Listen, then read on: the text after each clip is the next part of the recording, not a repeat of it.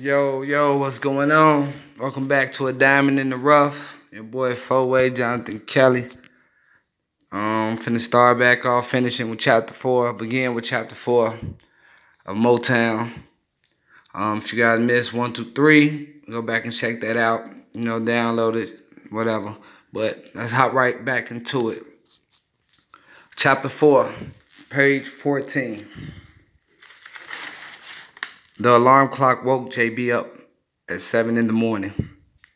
He stretched, yawned, mustered enough strength to get up and get ready for school. He grabbed a pair of his True Religion pants and a black t shirt, picked up a pair of his Timberland boots, grabbed a towel, and wiped them down. Walked downstairs to the bathroom, washed his face, and brushed his teeth. Then stood in the mirror and brushed his waves. Walked to the kitchen, made himself a bowl of a cereal, scarfed it down, and placed the bowl in the sink. Grabbed his book bag and halfway out the door, before he heard his grandmother call his name. Juwan, can you come in for a minute? JB rolled his eyes. Here I come, Grandma. Miss Kelly was a nice loving lady. She was small in stature, but big in heart. Caramel complected, nice long black hair. He loved his grandmother very much. She was the only person who could stop his father from beating him half to death when he was drunk. Hey, Grandma, what's up? Sit down, baby. Let me talk to you for a minute. She was smoking a cigarette sitting in the living room table. She had a sad look on her face. JB wasn't sure why. You know something bad happened.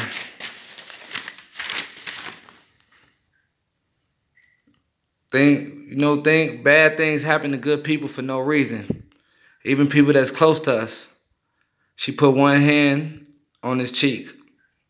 Every time you walk out this house, I'm scared. I pray for you every night. I thank God that you're not out there like the rest of those hoodlums, gang banging and God knows what else. I can't even walk to the store without thinking somebody's gonna run up and snatch my purse. She flicked the ash from her cigarette in the tray. Grandma, I'm going to be late for school. Can we talk about this later? He thought she was about to have another speech about gang banging and stuff, which he heard a million times.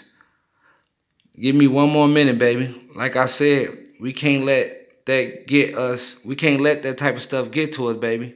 The world is an evil place especially this badass neighborhood we living in. Grandma, what are you talking about? He said, start, starting to get irritated. Your friend and father was gunned down in their house. It's been on the news all morning, baby. It felt like a sludge hammer hit him in the chest. His head started spinning. He started to feel dizzy. He couldn't believe what he just heard. He hoped it wasn't true.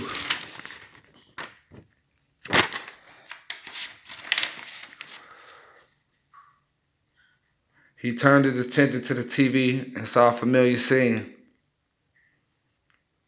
It was Baby Stone House surrounded by police, reporters, and the whole Motown. Someone had just murdered Mike and his best friend, Baby Stone. JB felt paralyzed. He couldn't move. His head was spinning. It was like he was out of touch with reality. Baby Stone. No, that can't. That couldn't be what we were just together yesterday. His grandmother was talking to him, but he couldn't understand the words she was saying. All he could think about was how they was just at the park playing basketball. The video of them yesterday played back and forth in his head. How they was laughing with each other, talking shit. And that day with the sisters today. Without saying a word, he stood up and bolted toward the door. His grandmother yelled after him, but her words fell on deaf ears. He had to see this for himself. The TV was lying. His grandma was lying. Cause this shit can't be true. JB house was only two blocks away. Baby Stone house was only two blocks away. He jumped off the porch, ran down the street, almost knocking a group of kids to the ground. Cars honked as he ran across the street, barely dodging the caravan. As he turned the corner of Baby Stone Block, terror rippled across his face. The same scene he saw on the news, he was witnessing firsthand. The whole Motown was outside Mike's house, trying to see what was going on. As he made his way closer, he could see look up, looks of compassion, anger, sympathy, and hate wrestling their way through the crowd. Parents comforting their children, people breaking down in the middle of the street, men fighting to hold back their tears. He heard screaming, yelling, people talking.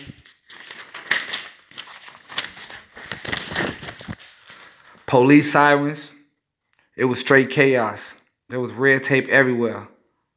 Police officers trying to control the situation, but there was hundreds of people outside, so that was nearly impossible. No one could imagine this happening. Mike was chief of the Rangers, the most protected man in Motown. Who would dare come here and kill him and his son in their own house? It was unbelievable. JB walked through the crowd and he could feel stares. Everyone knew him and Jay and Baby Stone was best friends. As he moved through the crowd, he heard a couple of people calling his name, but he didn't pay them no attention. Someone tried to stop him to ask him if he was all right, but he walked right past them. He had tunnel vision, barely noticing anyone. JB was on a mission to find the one person, the only person he knew that would have some answers. Corey. Corey was was Corey was Mike's bodyguard. He was there. He was in their house more than JB. JB walked to the corner of 52nd and found Corey on his porch with eight other niggas sitting down. As he walked up, Corey was giving some sort of speech with tears coming down his eyes. JB found a spot on the porch and listened. Corey was only 19 years old but repetition, reputation and his ability to make grown men beg for his life made him seem over 30. He had scars all over his face from childhood fights and a stare that could make a baby cry. A lot of people a lot of people were scared of him. A lot of people died because of him. JB wasn't scared of him. He knew he knew why, but the only person that scared him, JB, sorry guys, JB wasn't scared of him. He didn't know why, but the only person that scared him was his father.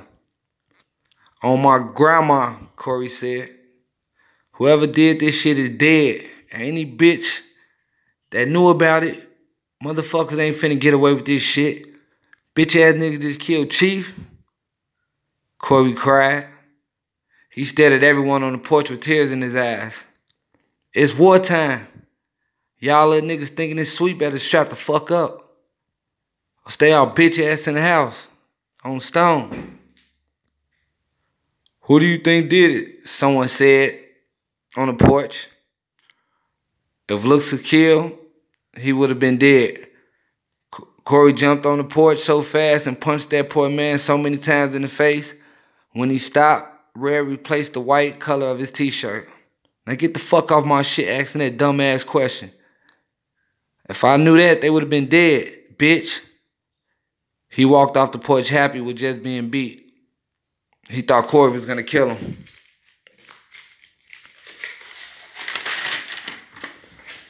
Chapter 5. Meanwhile, in the seventh pre- in the seventh pre- uh, meanwhile in the seventh precinct, Detective Bobby Orion and Steve Marshall was looking over a double homicide file on their desk. They was just as dumbfounded as anyone else. They worked the Inglewood area for over 20 years. Everyone called them Bobby and Steve. They've known Mike for the whole 20 years of working Inglewood. Before he became chief, he was just as ruthless as any other member, members of the Rangers. He was involved in numerous murders, kidnappings, drugs, and all type of other shit they couldn't pin on him. Every every witness went missing, and every informant came up dead. He was the modern day Mr. Untouchable. So the news of the double the double homicide was shocking. They didn't even know where to begin the investigation. What's your take on this mess? Bobby asks. Bobby, a white male, around 5'10, 180 pounds. He worked out daily, came from a family of police officers, a college, a college graduate with a degree in criminal justice. Steve threw the file on the desk and shook his head. I still can't believe this happened. We've been after this asshole for years. Then out of the blue, he get murdered in Motown in his own fucking house. He put his hands in the air. What the fuck? I don't feel sad a bit. But his son, damn, that boy could play some ball. I'm lost right now. It's still uh, unbelievable to me. Steve was one hell of a cop. His name alone put fear in anybody who was involved in criminal activities in the Inglewood area. He was a white male, 6'4", 200 pounds. They had more arrests than any other officers in Inglewood. My take on it, it was an inside job. I don't think no one came in Motown and murdered Mike in the middle of the fucking night. He was too protected, too smart to let some shit like this happen. Somebody knew something. We just gotta hit the streets.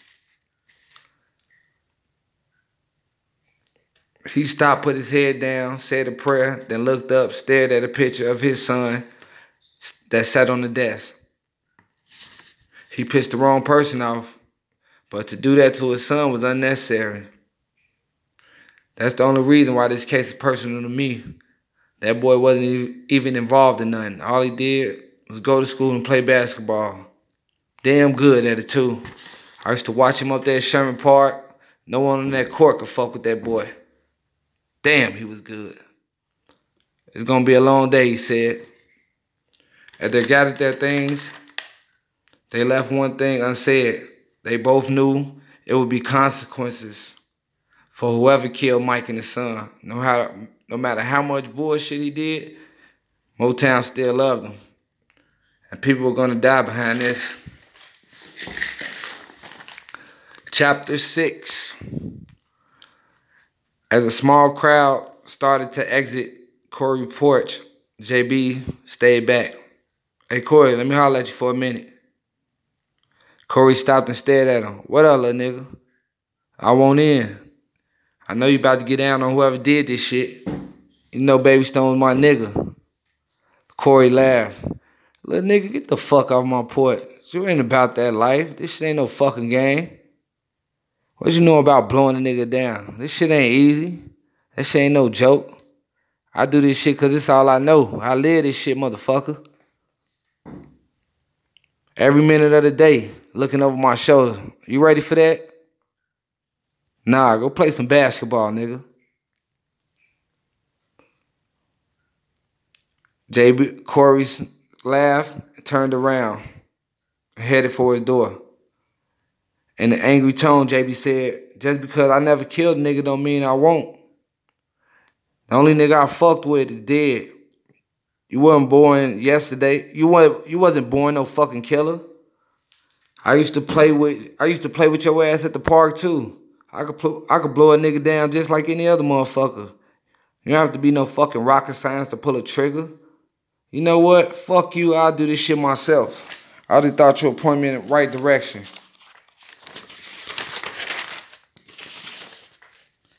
But it's all well, JB stated. He started to walk off the porch. Corey stared at him.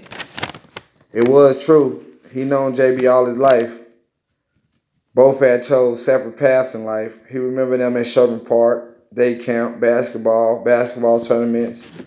He'd never seen JB in the street, but he knew shit like this could turn any any motherfucker to a killer. You think you ready for this shit, JB? Corey yelled. JB stopped and turned around, staring at, at Corey with tears in his eyes. What you want to pee myself, motherfucker? Corey laughed. Oh, well, get out with me.